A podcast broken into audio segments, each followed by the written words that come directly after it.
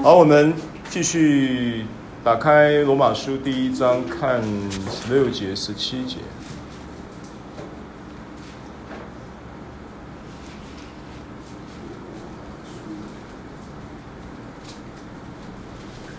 第一章十六节、十七节。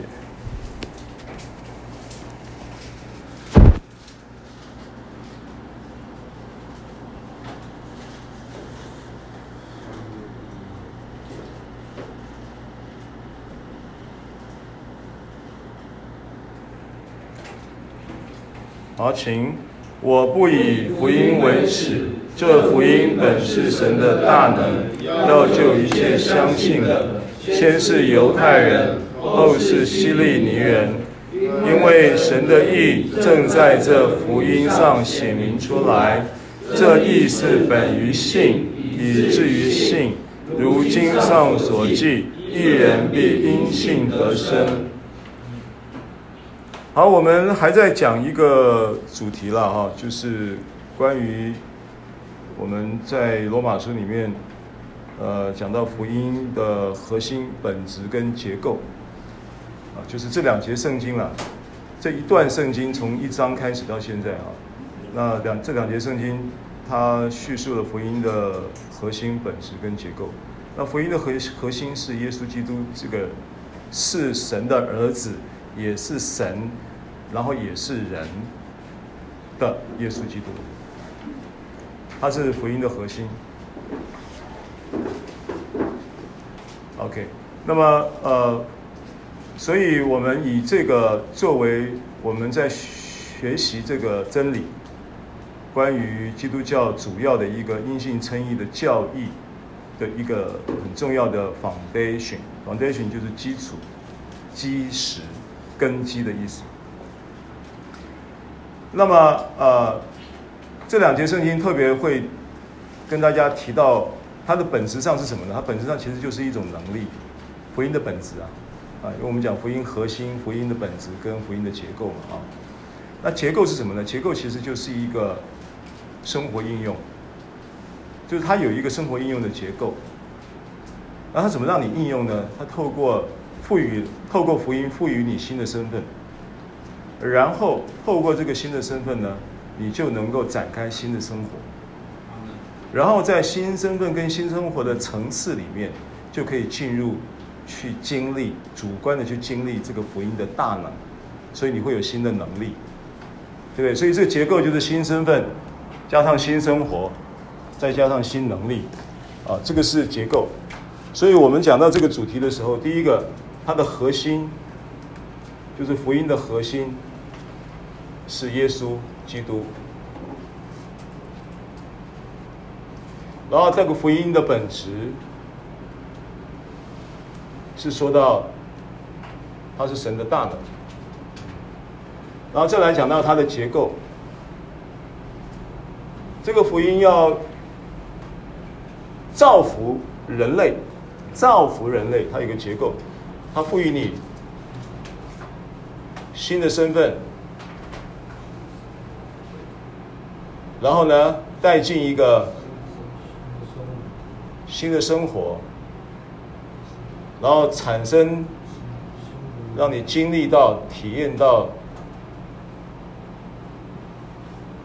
新的能力，因为你的问题不是无知，你的问题是无能。如今那些在基督耶稣里的就不再无能了，如今那些在基督耶稣里的就不再定罪了。定罪原文的意思可以有两种用法。一种在法院用的，叫做 guilty，判你有罪，或者是判你呃无罪，这是官方用语。民间的用法呢，katarima 的意思是无能。所以这个字有两个用法，当时。所以如今那些在基督耶稣里就不再无能了。啊。跟我宣告说，我在基督里，我在基督里就不再无能了，就不再无能了。好，这个是大概前面这两讲讲到这这一段圣经的时候的重点了啊。那么，所以保罗说呢，我不以福音为耻，这福音本是神的大能。那这个为耻呢，它其实它这个原文的意思呢，可以有两个方向的解析了哈。第一个，你先看一下林前一章十八节，不以福音为耻。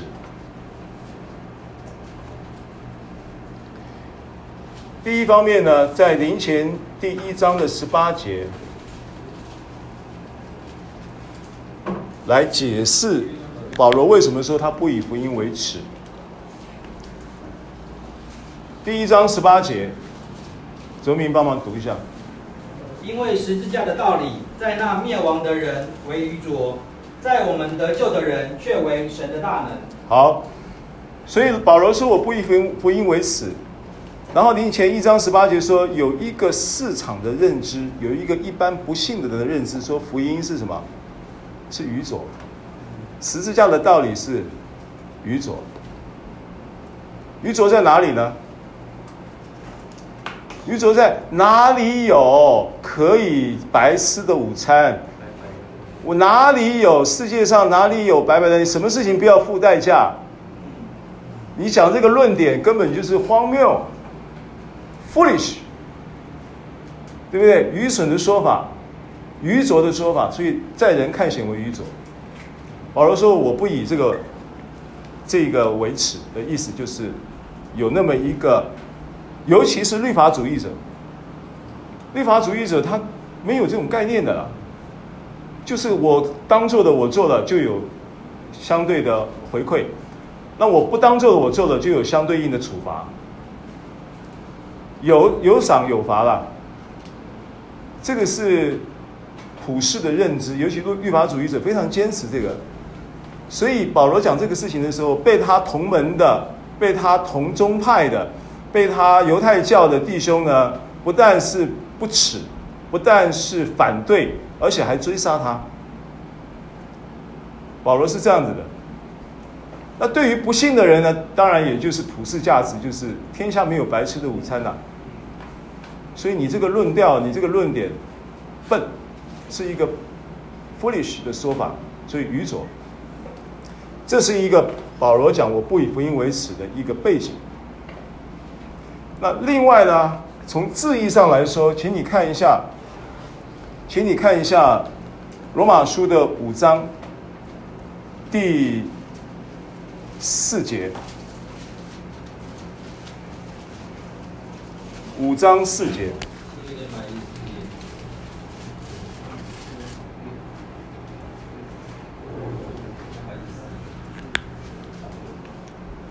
五章四节说什么呢？那是哲明读一下。忍耐生老练，老练生盼望。然后呢？盼望不至于羞耻，因为所赐给我们的圣灵将神的爱浇灌在我们心里。啊，所以这一节圣经说到什么？盼望不至于羞耻，所以羞耻在这里，因为跟林跟这个一章十十六节保罗讲说，我不以福音为耻，这两个字的字义是相通的，对不对？可是原文虽然是不同个字，但是它这两个字的字根有一个同样的意思。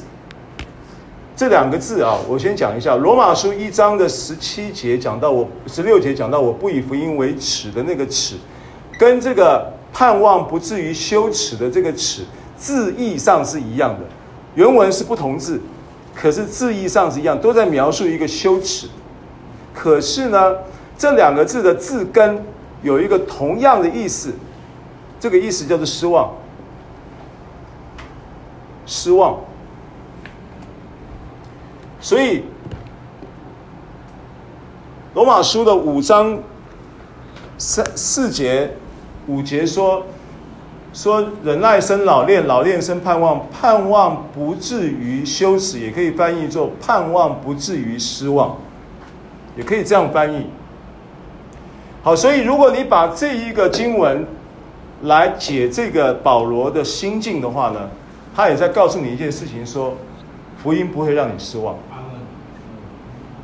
福音不会让你在福音中所领受的真理而带来的盼望失落。兄弟无情，领先无望了，盼望不至于失望。为什么保罗可以这样说？保罗为什么说盼望不至于失望？因为保罗他他很有把握的这样说的意思是，他走过这条路。保罗的，就是说他的生涯啊，哈，保罗的人生啊，上半场其实是挺辉煌的。上半场挺辉煌的，上半场所谓的上半场就是没有信耶稣以前的上半场，还挺辉煌的。他在犹太教里面，他有一个相当的领导地位，然后他被他被名列就是加玛列律法师门下的高徒。很可能就是准备要接犹太教的掌门人，然后呢，拿着一天到晚就绩效不错，业绩不错。什么业绩？捕杀基督徒的业绩，挺好的。拿着祭司长的命令去捕杀基督徒，所以保罗会讲说：“我这人中我是个罪魁啊！神用这样的人杀人。”而且他杀人杀的脸不红气不喘，就是人呢，如果畏罪杀人了，还会有畏罪自那个的畏这种自自责，但是他为上帝杀人就毫无羞愧感，毫无自责，替天除害了，使命啊，哦，毫不犹豫啊。那遇得见耶稣以后呢？我我想挺辉煌，就是从外在的各方面来说挺辉煌的，就是被被他的同门的这个同教的这些弟兄所拥戴。那么信了耶稣以后呢，马上发生第一件事情是眼睛瞎了。虽然只有三天，其实忽然间就看见一个大光，眼睛就瞎了。你如果是你，你你你你是忐忑不安的，你是。你是不知道你人生下半场怎么做，你你你你这个马上就是从一个辉煌的高位就跌到了一个谷底啊！那个一般人就是那好像大怒神这样的，那个那个那个剑湖三世界有个大大怒神做过没有？嗯嗯，真的吗？做过？你敢做？真的做啊！哦，真的。一次我就不太敢，第二次我就不要。你自我虐待，玩那种游戏都自我虐待。花钱虐待自己，自虐，你就在家里面自自编就好了嘛。我个人认为啊，人就是啊，罪性之一啊，自虐、自责、啊、自傲、自卑、自高，反正都是自，自到后来也不知道到底是自己是谁。那。一下子掉下来，那三天到底发生什么事情？那三天之后呢？他到阿拉伯，到了亚拉伯去退隐，大概三年。三年，三天加上三年，退隐就是等于是退到，因为这三天他得了，一定是上帝透过圣灵啊，透过见到耶稣，因为他看见耶稣，亲眼遇见耶稣。然后他信耶稣，他信耶稣，没有人跟他传福音，是耶稣亲口跟他讲话，所以他信了耶稣。他信了耶稣以后，他那三天一定有很多的觉醒。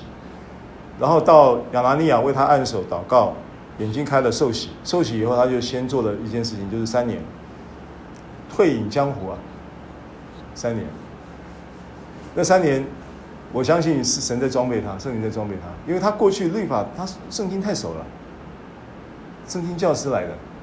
太熟了，然后他在传传这个犹太教的这些的律例的典章的时候，他视为传福音啊，所以他有传福音的职分，他有教师的职分，他也有使徒的职分，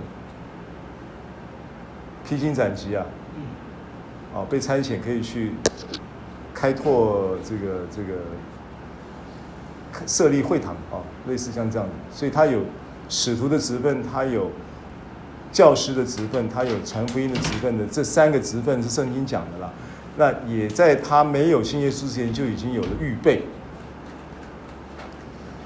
所以他三年后出来，在出现在使徒行传十三章，他就跟着这个安提阿教会的这些的先知啊，祷告以后跟着巴拿巴一起就奉差遣就出去传道了，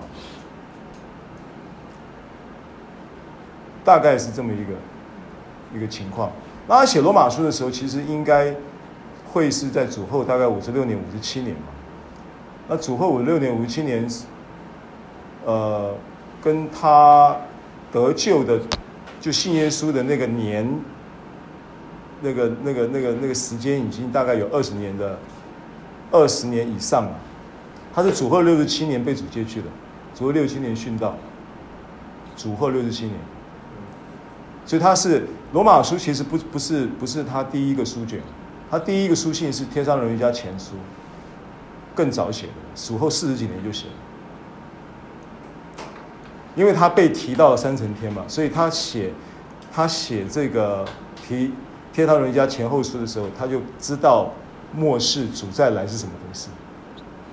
他见过、体验过了，所以我我我讲这么一点点的事情，我是让你知道说，他讲福音本是神的大能的这句话，我不以福音为耻这句话的背景，有这些背景。他走过这个路，他经历过，他他他遇见耶稣，然后他。呃，传道的历程当中，他不但得启示，他不但有知识，他还不断的在过程当中经历很多神迹奇事。那这些神迹奇事呢，不是神特别厚爱他，就说神必须要透过这样的一个人来。作为他重要的新约的一个使徒、一个教师跟一个传福音的榜样，给世人的后代的这些的门徒有学习。那但是保罗也是人，他跟你我一样是有血气的。写书信的时候，写林哥林多前书，写到后书的时候，他是不耐烦的。前书讲过的话，后书再讲，他就不耐烦了。他说：“现在我是要带着刑杖去见你呢。”还是带着宽恕跟慈爱去见你。我们在见面的时候，你是要准备挨揍吗？很严厉的，保罗是个严厉的人。他有他的性格，他有他的血气，对不对？然后临前的时候，他叫教会里面教会把这一个收继母的这一个弟兄赶出去，就是有一个弟兄跟他的继母犯淫乱，赶出去。应该叫奸淫，不叫淫乱，叫奸淫。就未婚叫淫乱，已婚叫奸淫。把他赶出去。那当时你要知道，人被赶出教会，这个是没路走的，不像现在，现在把那个教会把人赶出去，他就换一个教会了。嗯，谁怕谁？就以前你在上班的时候，很怕老板把你 fire，现在是很老板很怕员工把他 fire。永远都要依人力银行一零四人力银行帮忙找人的，那那老板很痛苦的。时代不一样的，那那个时代，教会的那个时代是不一样的，因为教会那个时代其实它就是以家为单位的，那个时候没有没有巨型教会，以家为单位，而且在保罗那个那个时代的时候，他还有很多的政治跟民间对于福音。传道基督教的传道者福音的那种逼迫，有政治环境跟市场社会环境的逼迫，所以教会是是那个时候是是信耶稣的这些人的社会阶层是最低的，是最不被认同的，还要被逼迫的，所以他聚会就是家里面小规模的聚会，所以以弗所那个地方呢。如果说有一万个信徒、两万个信徒、三万个信徒，也都是分布在不同的区、地区跟家庭，主要是以这个为主。那么当时的这样的一个情况呢，保罗就经历到呃很多的阻力，所以他也会曾经就是被人家追死，被人家追着打呀，追着打。这个林后他讲说，这个力受压被压太重，力不能胜，甚至连活命的指望都觉得打了已经死，打了已经知道这一趟大概活不了了。然后呢，行传记载他被被打了以后他又起来，以为活不了，结果又起来继续缠。他其实就是一个被打死又活过来。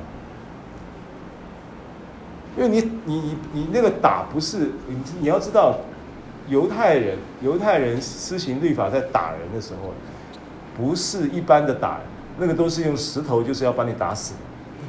他没有打到你断气，他就不会离开的。对啊，他是打了以后，他已经脉搏这样确定他已经断气，人才撤的。他人撤了以后，保罗活起来，继续传道。圣经上有记载啊，活起来不是回家休养三个月，活起来又回到城城内继续传道，因为刚刚道讲一半，感动还没讲完。你那个道讲一半没讲完，然后就被卡掉的那个那个感觉是很不好受的。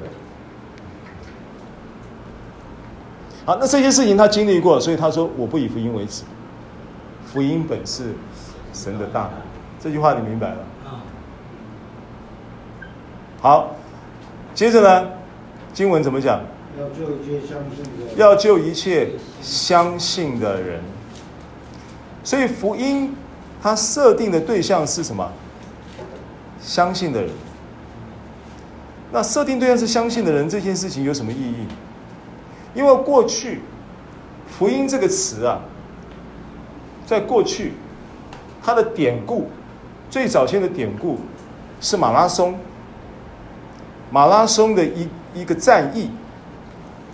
马拉松这个战役呢，就是这个呃，这个打了胜仗了。当时的这个呃，这个希腊的希腊国跟希腊跟谁打仗我忘记了。总之，他打了胜仗，但是呢，在马拉松之役没有打胜仗之前呢，当时的希腊是节节败退的，节节败退的，一直到马拉松有了转圜，它是一个很重要、决定性的战役。马拉松之役打胜了以后呢，有一件很重要的事情必须要任务要执行的，就是他必须要赶快让雅典。城市里面的百姓知道马拉松战役已经赢了。如果这个消息不赶快传到雅典，雅典会内乱，会开始会有一些暴动。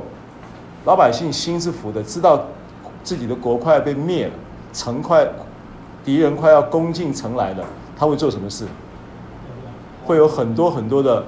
人人民在那种情况之下慌乱，然后要保命，要做什么做什么，就会有很多不义的事情，会有暴动。所以呢，马拉松之役的这个将军呢，就立刻派了一个传令兵。这个传令兵呢，当时在从马拉松呢就跑步，因为他是跑得最快的，也是最会跑的，就派他跑。他说：“你要赶快跑步回到，因为那个战役没有任何的交交通工具，啊，就只剩下就打仗打赢了是打赢了，但是所有的战略物资都没有了。你必须要跑步回回到雅典，多远？多远？四十二公里。四十二公里，马拉松就是这样来的。啊？马拉松就是这个典故，就是这个这个历史故事来的。”四十二公里，跑回来以后，告诉雅典的人说：“我们马马拉松之一已经赢了，你们可以放心，我们已经打了胜仗。”所以这个人变成是传福音的人，这个人就是马拉松这福音的这个典故是从这样来的。所以他跟什么有关？他跟征战有关。福音本质上跟征战有关，征战跟什么有关？跟能力有关。那我们今天传福音的人是不是好像这个马拉松的这个传令兵？报告什么？报告耶稣得胜了，平安，放心，没事的，一切都会变得更好的，人生会越来越美好的，一切问题都会解决的。好，所以这个就是马拉松福音的那个一个典故哈。那这个典故呢？它有一个呃，有一个在这个经文里面要跟大家分享的，就是说，第一个本质上它是好消息，它其实在这件事的呃内涵意义里面，除了它有所谓的征战的本质，第二个它有所谓的政治的因素，因为它本身就是一个在政治前提之下啊产生的一个国与国之间的征战，对不对？所以你当你提到就是说耶稣得胜的时候，他胜过什么？他胜过执政的，胜过掌权的。所以福音本质上它不但是一个征战，征战的背后还有政治性。所以，当你提到这个福音的本是神的大能，要救一切相信的，好，那它有什么意味意义呢？所以，福音它会牵涉到政权。所以，为什么说这个有一婴孩为你们而生，他名称为全能的神、永在的父、和平的君，还有奇妙的测试，政权必担在他的肩头上。以赛亚书九章六节，这个经文，啊，这是以赛亚书九章六，不用翻，记起来就可以了。所以这个经文它叫政权，所以它有政治性。好，那它意味着什么呢？所以福音就可以被这个词就可以被定义成什么呢？被可可以被定义成透过一个政治实体的政权，释放出一个政令，对百姓而言。是一个天大的好消息，所以百姓其实很期待一个一个政权是，呃，这个君王是爱百姓的，而这个国度的君王爱百姓的前情况之下，他三不五时就就会有什么，就会有一些所谓的政令，透过立法会，透过立法院，透过国会，大家。就是在想办法为百姓谋福利嘛，然后就会在每次议会的时候、会期的时候，就有很多法令提出来，为的是要让啊教育的法令啦，然后呢卫生的法令啦，然后这个呃呃内政的这个这个叫呃犯罪防治的法令啦，什么法令了？这些法令对百姓来说都是什么？福音，懂我意思吗？所以福音本质上是这样子，好。当这个福音、这个法令出来的时候，我请问你，它会不会绝对公平？不会，不会。但是神的福音不一样，神的福音说要救一切相信的。当他讲要救一切相信的时候，这句话的时候，就意味着他是绝对公平的，他对每一个人都是公平的，因为每一个人都可以透过相信领受福音。好，这叫救一切相信的背后的因素，呃，背后的一个一个铺垫，就是这个话背后有这样的启示，不然他下一句就接不下去了。下一句是什么？神的意正在这福音上显明出来，所以前面这句话是重点，因为我们上次丢了一个问题给你们讨论，神的意正在这福音上显明出来，什么是神的意？为什么他是在这福音上显明出来？你你你你你光是上一句，透过上一句的基础来思考，你就可以思考出很多东西。所以接到接到了神的意正在这福音上显明出来呢，就起码就有我我我听了你们的分享了啊，基本上呢这个分享都非常好啊，就是我觉得都有到位。我所谓有到位的意思就是说，呃，有的分享的当然比较精准。有的分享呢是也许比较擅枪，呃，擅枪打鸟，啊，有的分享的呢也比较囫囵吞枣，但基本上也都是按着你的叫做领受的状况来呈现，是按着你所领受的来呈现，所以这个分享基本上都是合宜的，都是好的，啊。就是说，就着每一个人所分享的内容来说了，啊，也都是 OK 的啊，都是 OK 的，都很好。那我今天我就是就着这个说到这里，跟大家做个补充。那因为前面这一段你听了，你明白了，你后面呢，我相信你现在在思考神的意正在这福音上显明出来的这一句话，它开始会有不同的元素让你去思考。首先我要讲的就是说，神的意呢，它必须是透过启示。为什么呢？因为神的意正在这福音上显明出来。显明这个词的意思就是启示，原文就是启示，跟启示录那个启示是同一个字。所以神的意必须是透过启示，而神的意要透过启示，还必须是透过什么启示？透过有关以福音为范围为基础的启示。所以神的意正在这福音上显明出来的。第一个，你要理解神的意，它不会是一个知识。如果说你要讲一个知识，我跟你说没什么好讲的。神的意，公义这个词，它的意思就是公正、公平、公开。然后呢，还有什么？公正、公平、公开、正直。字义上就这样子啊。如果你没有启示，从知识的角度来看，神的意义没啥好说的，就是神的正直属性、神的公平属性、神的公开然后公正的属性。但是你透过福音，你明明白了福音，它启示出来就会不一样。好，那现在我们就来看了哈，就是说，因为这是一个。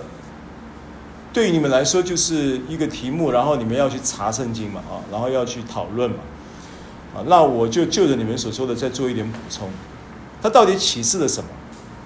神的意到底在圣经中，他启透过福音，他启示了什么东西？启示了哪些东西？第一个很重要的启示，因为你你你一一节圣经，你一定是看上下文，一定是看上下文。上下文讲到这个。一章开始就讲到，就揭示的主题是什么？罗马书主题是什么？主题是什么？主题是福音。他从头开始就告诉你，主题就是福音，对不对？就是福音。那这个福音呢，它启示的一个重要的核心叫做耶稣，对不对？是不是？一到四节嘛，是不是讲耶稣？嗯，但他讲耶稣的时候，他讲到耶稣是什么样的身份？啊？按着肉体。他是什么？按按肉体说，是从大卫后裔生的；按圣善的灵说，因从死里复活，以大能显明是神的儿子。所以。他在显明耶稣基督是福音核心的同时，他告诉你他的身份是什么？啊，当他显在标标示出这个身份的时候，同时，如果你要在更详细的去有，就是说有层次的去往下走，往下去看的话，你会看到一个什么东西呢？很重要的启示就是约翰福音。二十章十七节，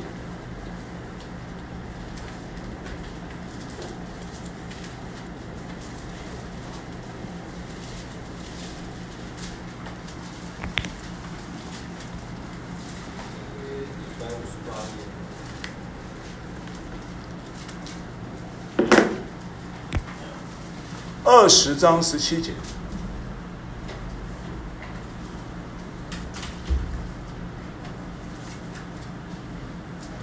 二十章十七节怎么说呢？耶稣说：“不要摸我，因为我还没有升上去见我的父。你往我弟兄那里去，告诉他们说：我要升上去见我的父，也是你们的父；见我的神，也是你们的神。”好，所以这个福音，它是耶稣基督为我们的罪死了、埋葬了、复活了。整个福音的主要的一个福音事实是这么一些事实。当然，复复活之后还没结束，还包含他怎么样复活在地上四十天，完了以后与门徒同在，完了以后升天，对不对？当然，福音它包含了整个程序是这样子。所以，当他复活的时候，他跟玛利亚说一说了一段很重要的话，因为这是圣经中第一次出现，说这一位他的父神，因为主耶稣在他开始尽职的时候，他就很深很清楚的强调，神就是他的父，对不对？但是重点是他复活以后呢，神还变成了谁的父？众人的父。OK，所以当耶稣他揭示说福音的核心是耶稣，而耶稣是神的儿子的同时，你要想到他是神的儿子的意义，因着他的死而复活的这样的一个福音的事实，而产生的一个结果就是，我们也成为了神的儿子，神也就成为我们的父。好，所以神的意义的第一个启示，启示出他是父神。在透过福音启示，他第一件事情，他是父神。我跟你说，旧约没有启示他是父，新约启示他是福音启示他是父，因为旧约为什为什么你读旧约读读不出他是父神呢？因为旧约主要在律法之下，在律法之下的时候呢，你没有办法去，你你必须依据律法。当你依据律法的时候，你是谁？对，我们是罪人，在律法之下。当我们在律法之下是罪人的同时，谁判定我们的罪？律律法。神透过律法判定我们的罪，因为律法是神颁布的。所以谁是审判官？神是审判官。所以你透过律法，你就会把神想成是谁？审判官。神的意。正在这福音上显明出来的意思，就是你没有办法在福音以外看见他是父神。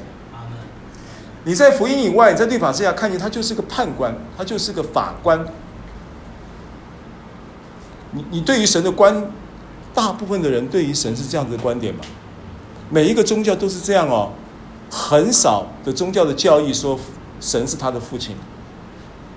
只有我知道的就只有基督教。说神是父亲，所以当神是父亲的时候，我请问你，跟判官一不一样？父亲在纠正孩子的错误的时候，他不会说，因为你今天按照律法这件事情你做，因为你你你你去看那个立位记也好，出埃及记啊，申命记也好，提到这个律法里面有多少的律法是要石头打死的，你知道吗？摩西律法里面很多石头打死的律法，动不动石头打死，谢曼神石头打，谢曼神多么笼统的一个词啊！谢曼神石头打死，亵渎谢曼石头打死，那你可以怎么样定义谢曼神？拉比在讲道的时候，你打瞌睡，你可能谢曼神哦。不是，我的意思是说，谢曼神这个词是笼统的，所以谁来决定？神。不是，就是那个那一个叫做什么？那个叫做什么？那个叫做什么团呢、啊？就是法利赛人，他们会在这个会堂里面会有人祭司会进行拉比什么，会进行这个什么类似呃什么判定的委员会什么类似像这样的组织啊？啊？啊，纠察队，类似这样的组织啊，就是会会会决定。所以那个时候你不是是不是有什么什么？你你那个看那个中世纪很多电影，不是就有这种很奇怪的这种，就是动不动就给，不然圣女贞德怎么被烧死的？啊？圣女贞德该死吗？该死。那为什么会被烧死？被人判掉。谢曼神，为什么谢曼神？因为他行神迹。为什么谢曼神？因为他。我忘了谢圣女真的做了什么事，总之，他不该死，为什么会被判判刑？哎，对对对，类似像的，这个叫谢曼神。这样就算谢曼神。没有，我的意思就是说，谢曼神可以胡让人胡诌嘛。对啊。动不动就石头打死呀。所以当当这个这这个这个状况，耶稣来了，然后福音神的义正在这福音上显明出来，他启示出他是父神的时候，不不得了啊，翻盘了，你人生就翻盘了。为什么？他不会依据律法把你石头打死，没有这种父亲嘛。我们做肉身的都不会有这种父亲嘛，动不动先把神石头打死，哇，你能生几个？生一个打一个，有没有这种父亲？没有。有的话，那个神经病嘛。有的话就是疯了嘛。没有这种正常人，没有正常的父亲不会这样子。那神是你的父亲的时候，他会怎么解决你的问题？他不会动不动石头打死啊。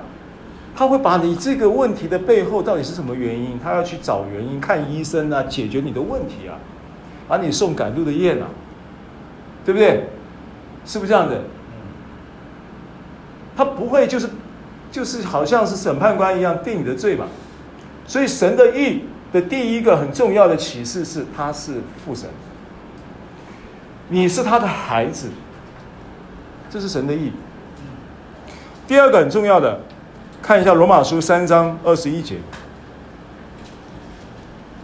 啊，启示他的父神还有很重要的一个经文是约翰福音三章十六节啊，把它记起来。约翰福音三章十六节，刚刚我们没有看，啊，除了约翰福音二十章十七节以外，约翰福音三章十六节就是神爱世人，甚至将独生子赐给他们，叫他叫一切信他的不是灭亡，反得永生啊，就是因为他强调的是神爱世人，将他独生子赐给他们。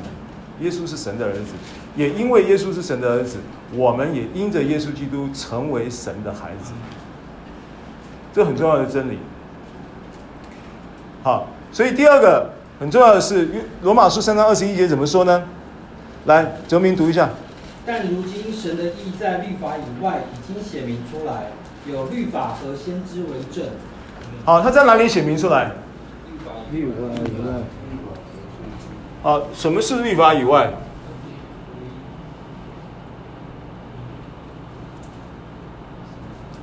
如今我们，我们，我们不在律法之下，然后我们在哪里之下？恩典之下。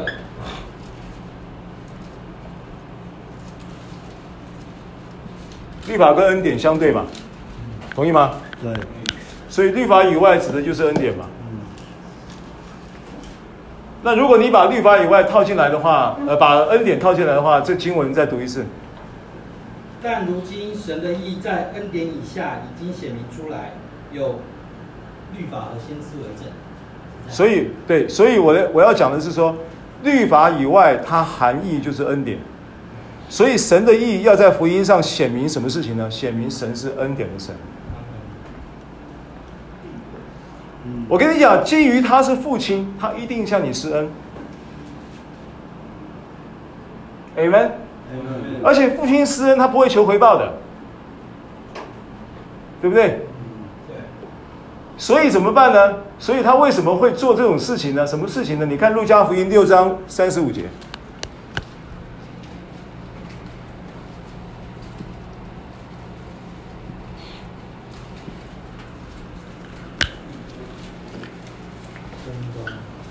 六章三十五节。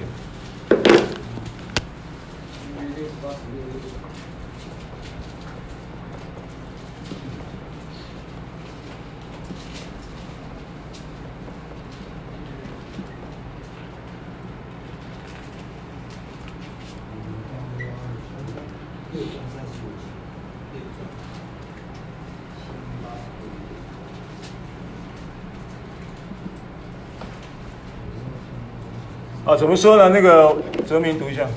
你们倒要爱仇敌，也要善待他们，并要借给被借借给人，不指望偿还。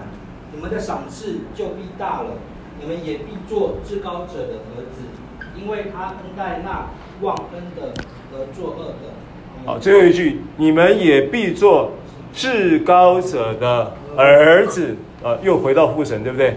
然后他一定会恩待你嘛。他是恩典的神嘛，他怎么样恩待你呢？你们必做至高者的儿子。下一句怎么说？因为他恩待那他恩待是不是恩典的神？对，他恩待什么人？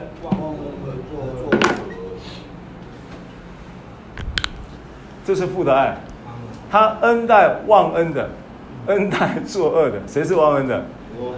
谁是作恶的？你被恩待。这是父的恩待。这不是以牙还牙的恩待，这不是以眼还眼的。很多时候你会你会觉得你被恩待，你就要感恩，然后你就要去偿还。父没有让你偿还，他要你领受。啊，如果你真的很感动，领受的满出来了，那你就你就你就去祝福别人。他要带出一个你生命感恩的一个正向的循环，不是要你回报他。他要你怎么样？他要你。你真的感恩了，好，你真的要回报了，那你就坐在另外一个弟兄身上。这就是父神在恩待你的机制，听懂吗？第三个，他启示什么呢？他启示他是公平的神，因为我刚刚讲了，我刚刚讲了这个公平公。公平、公义、公开、公正、正直，对不对？就是公益的这个字的字义，所以它一定有一个公平。那启示性的公平是什么呢？你看罗马书三章二十二节，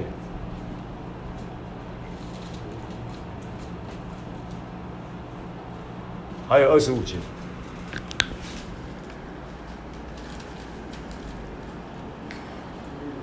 因为我刚刚讲了嘛，它的公平是在于说，神的意正在这福音上显明出来。显明的第一个是什么？显明第一个是他要救一切相信的，意思就是说，对于所有的人，他设定了一个公平机制，就是每一个人都可以领受这个福音，都可以在这个福音里面蒙这个福音的祝福，而它的前提是什么呢？相信。所以这个条件就等于没有设条件。每一个人都公平，不管你是什么出身，不管你是什么样的地位，不管你是什么样的血统，不管你是什么样的背景，不管你本来是谁，你都可以成为神的儿子，他都收纳你，你只是相信。那这是不公平的本质。是。罗马书三章二十二节说什么呢？就是神的义，因信耶稣基督加给一切相信的。是不是公平？啊，是，没有分别啊。神的意因信耶稣基督加给一切相信的人，并没有分别。这件事情，我跟你说啊，你不要小看它。表示什么？表示在神的眼中，你是他的孩子，每一个人都一样的宝贵。啊，你要用这个眼光来看你的弟兄，你的人际关系会不一样。人的问题很多问题是来自于社会的问题，很多来自于基础了。社会的问题的基本问题是来自于歧视。最近不是有个笑话这么说嘛？就是说，美国人歧视中国人。现在现在不是只有美国人，全世界都歧视中国人，反中嘛，对不对？疫情嘛，就硬是要给他凹叫武汉疫情，中国疫中国中国病毒，武汉病毒。世卫早就已经讲了，说你不可以这样子讲。那什么西班牙瘟疫什么那个那个都是以前的事情。世界世界卫生组织早就已经规定，你不可以用那个国家跟地名来命运这个名，那是一种歧视。你必须要给它赋予新的名字，叫新冠病毒 （COVID-19） 嘛。结果他他还就是歧视嘛。然后呢，你美国人、欧洲人歧视中国人，中国人就歧视什么？中国人歧视武汉人。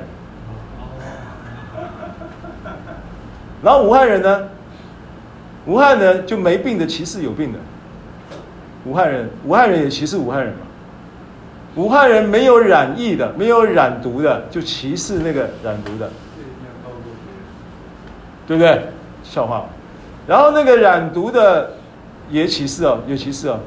就是那个歧视什么呢？就是那个染毒后来好的歧视那个染毒后来没好的。那美好的是不是就送送去埋了？埋了以后，他在阴间呢，就歧视那个你们这些活着的。啊，这是笑话。就说这个世界其实人跟人之间充满了歧视的意识形态。一个山一个枝。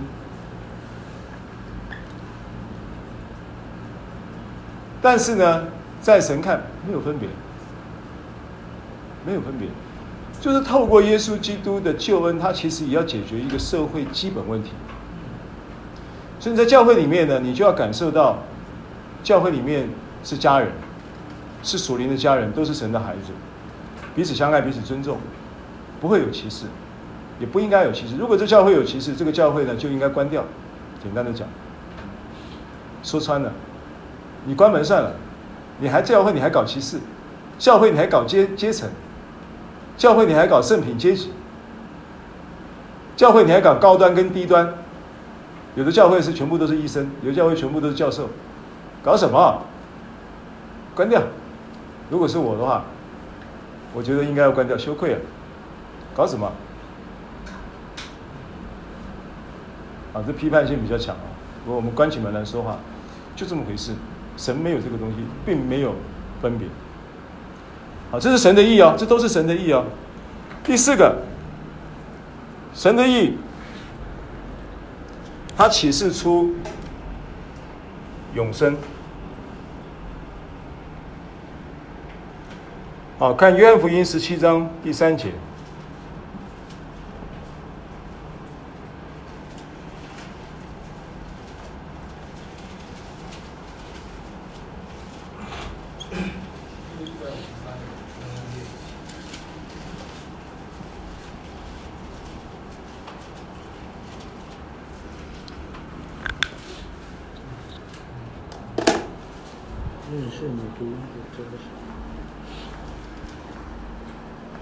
约翰福音十七章三节，来，哲明读一下。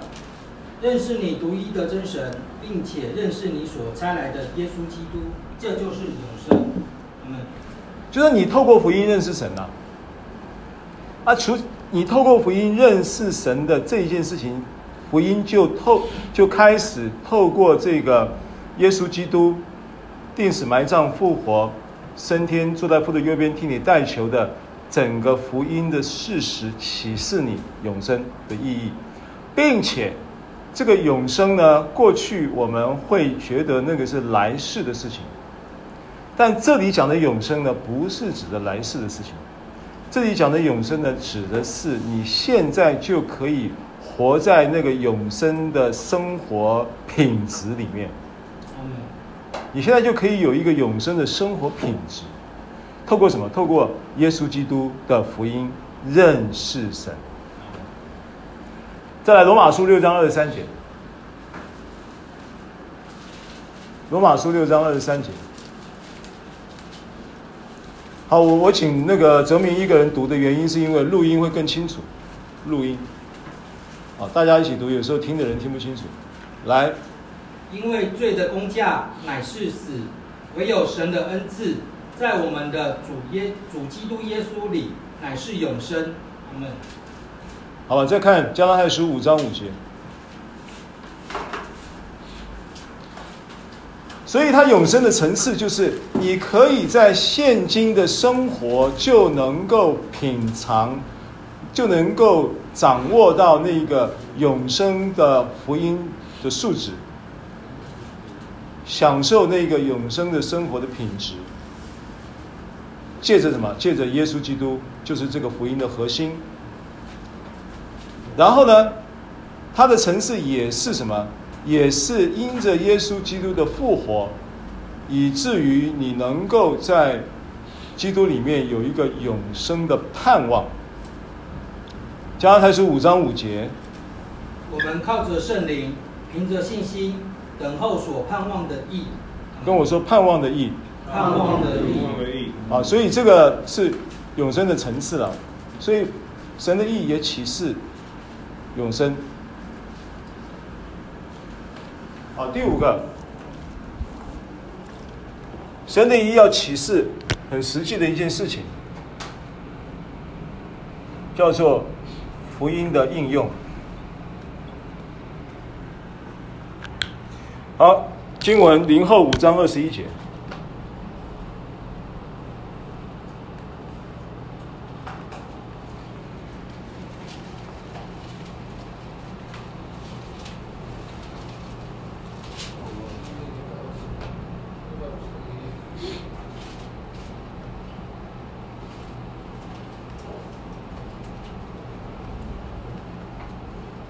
好，来怎么说？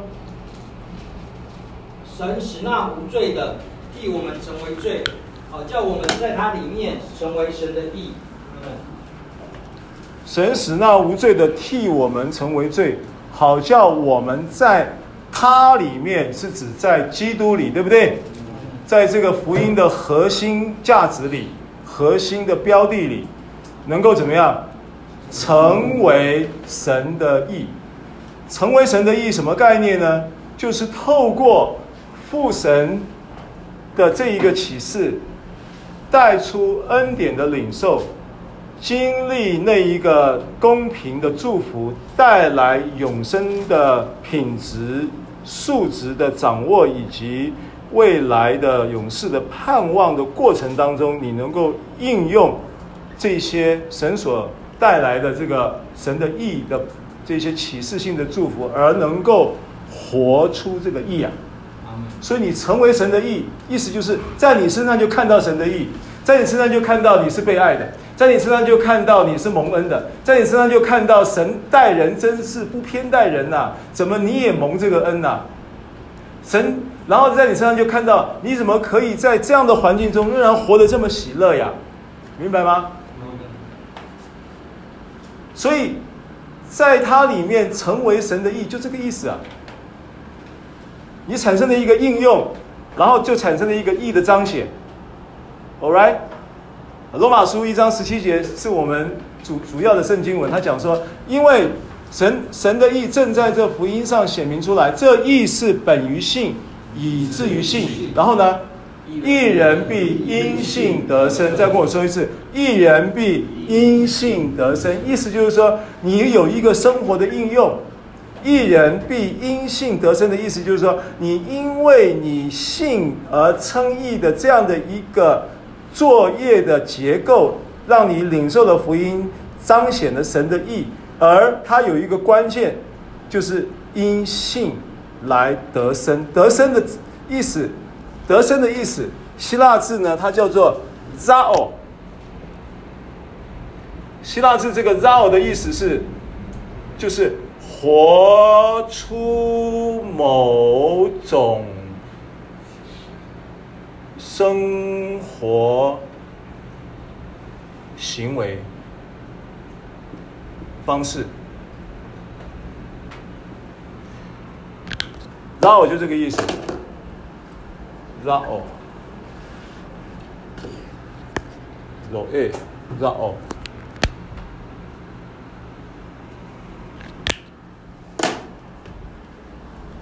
所以它是应用的问题。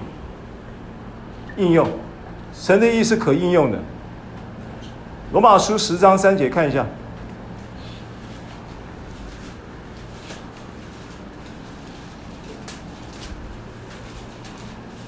罗马书十章三节，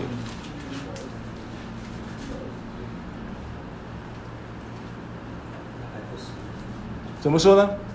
因为不知道神的意，想要立自己的意，就不服神的意了。意思就是说，你没办法应用了。你如果不知道神的意，没有在这个世上得到启示，你就没办法应用。没办法应用的情况之下，有一个前提是立自己的意。什么叫立自己的意？意思就是你凭着肉体。我跟你讲，你想要有好的表现，你想要有好的作为，你想要有好的彰显，你是一个基督徒，你意识到你是一个基督徒，然后你就说我是基督徒了，我现在开始我就必须要这样那样那样啊，因为很多教会是这样教的嘛。不是说这件事情不对，好行为是对的，但是好行为不是前提。成为基督徒的条件不是你有好行为，成为基督徒的条件是你要信。信了就会有好行为，就会活出某种行为方式，某种生活方式，某种义的生活方式，某种义的行为方式，对不对？那如果你想要去做这个事情，你想要做这你，有一点像什么？有一点像说，你想要靠着肉体来活出仁爱、喜乐、和平、忍耐、恩慈、良善、温信实、温柔、节制。你要靠着肉体去凝聚这些美德啊！我跟你讲，肉体不是说是只是意指着那些呃邪情私欲的负面思想、负面的作为，不是肉体也有想要立自己的义的倾向，想要用肉体的力量来凝聚那一些神的意的内在品格，但是那个是那个是那个是好像是出门的时候画一画眼那个眉毛，然后。夹一夹眼睫毛，然后上一下粉底，然后涂一下那个腮红，看起来哇，亮丽、滋润。然后其实那个不是你的体质，那个是画上去的。那如果说你每天很好的睡眠、很好的饮食、很好的运动，然后很好的读经、很好的祷告的那个生活，享受这个在其中，你自然怎么样？容光焕发。恩典是要你这样子出来，恩典不要你每天画画画呀。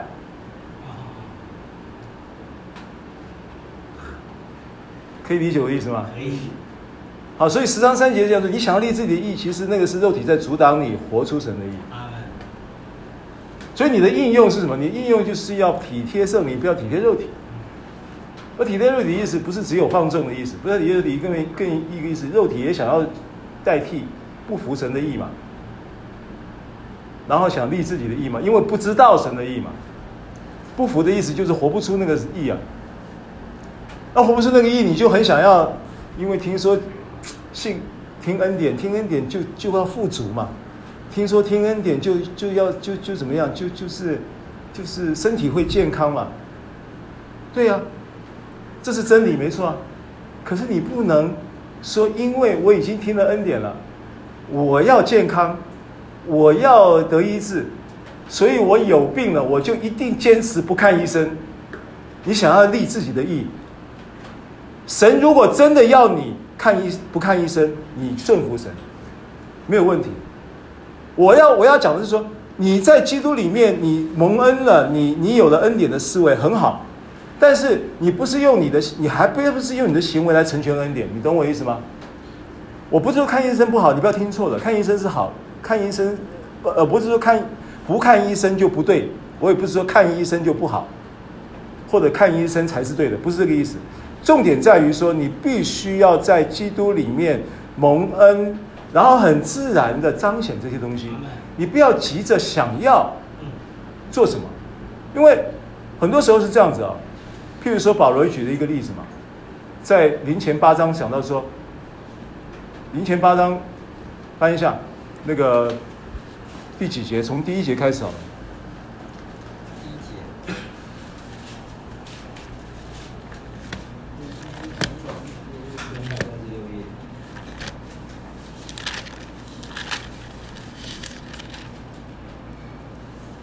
他讲到一个既有像之物的问题了，吃既有像之物的事情。论到既有像之物，我们晓得我们都有知识，但知识是叫人自高自大，唯有爱心能造就人。好，他讲了恩典跟律法喽，因为律法是知识的观点，知识的本以知识为本质，叫人自高自大。但爱是什么？恩典。好，那讲到这个事情的时候，若有人自以为知道什么，按照他所当知道，人是不知道的。若人爱神，这人乃是神人。论到吃借偶像之物，第四节，我们知道偶像在世上算不得什么，也知道神只有一位，再没有别神，对不对？对。好，然后呢，第七节。但人不是都有这等知识，有人到如今因拜惯了偶像，就以为所吃的是祭偶像之物，他们的良心既然软弱，也就污秽了。其实食物不能叫神看重我们，因为我们不吃也无损，吃也无益。好，再来第十二节。你们这样得罪弟兄们，伤了他们软弱的良心，就是得罪基督。所以食物若叫我的弟兄跌倒，我就永远不吃肉，免得叫我弟兄跌倒了。好，为什么他这样讲呢？因为当时没有一块肉是可以逃过那个市场，在透过祭拜之后进到市场的那一个流程。所以你只要吃肉，基本上那个肉肉都是拜过偶像的。所以保罗在这里讲说，有一个关键的经文啊，在哪里？我刚刚没有看到。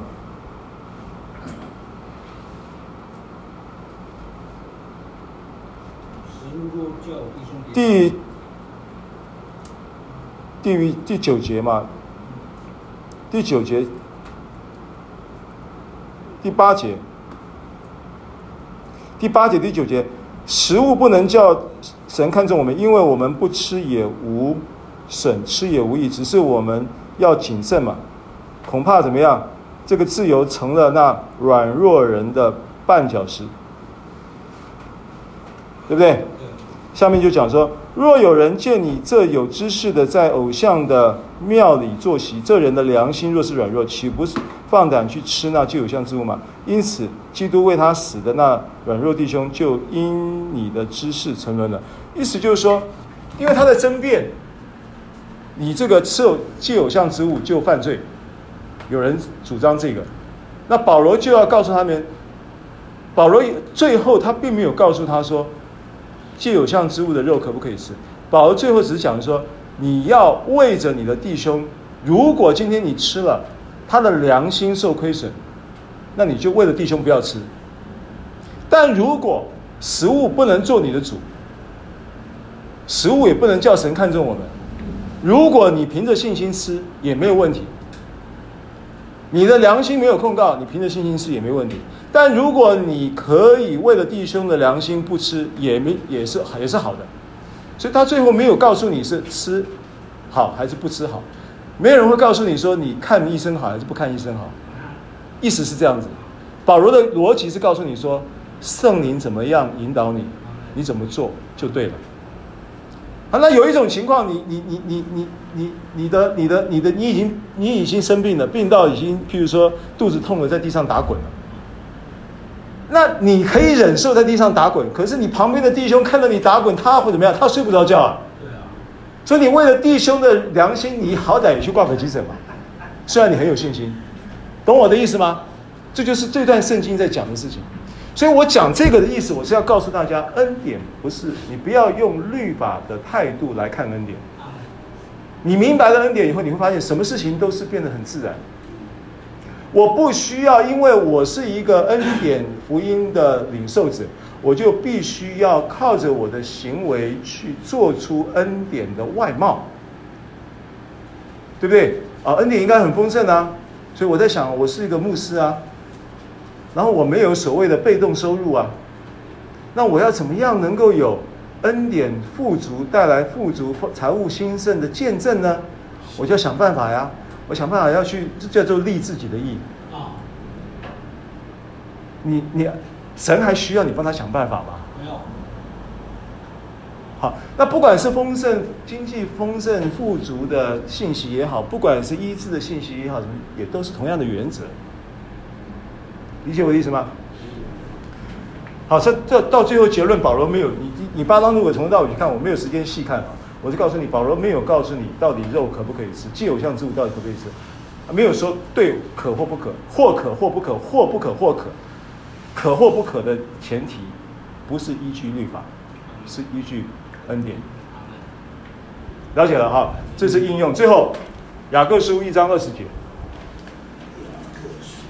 雅各书一章二十节。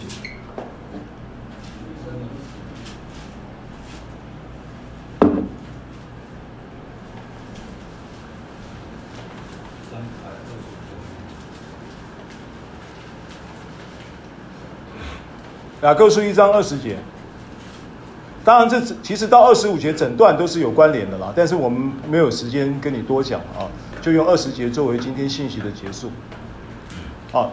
所以，有关于神的意志在这福音上显明出来的启示，有这五个面向。那这个是我个人的领受了啊，这个不是标准答案，你还要继续被神启示。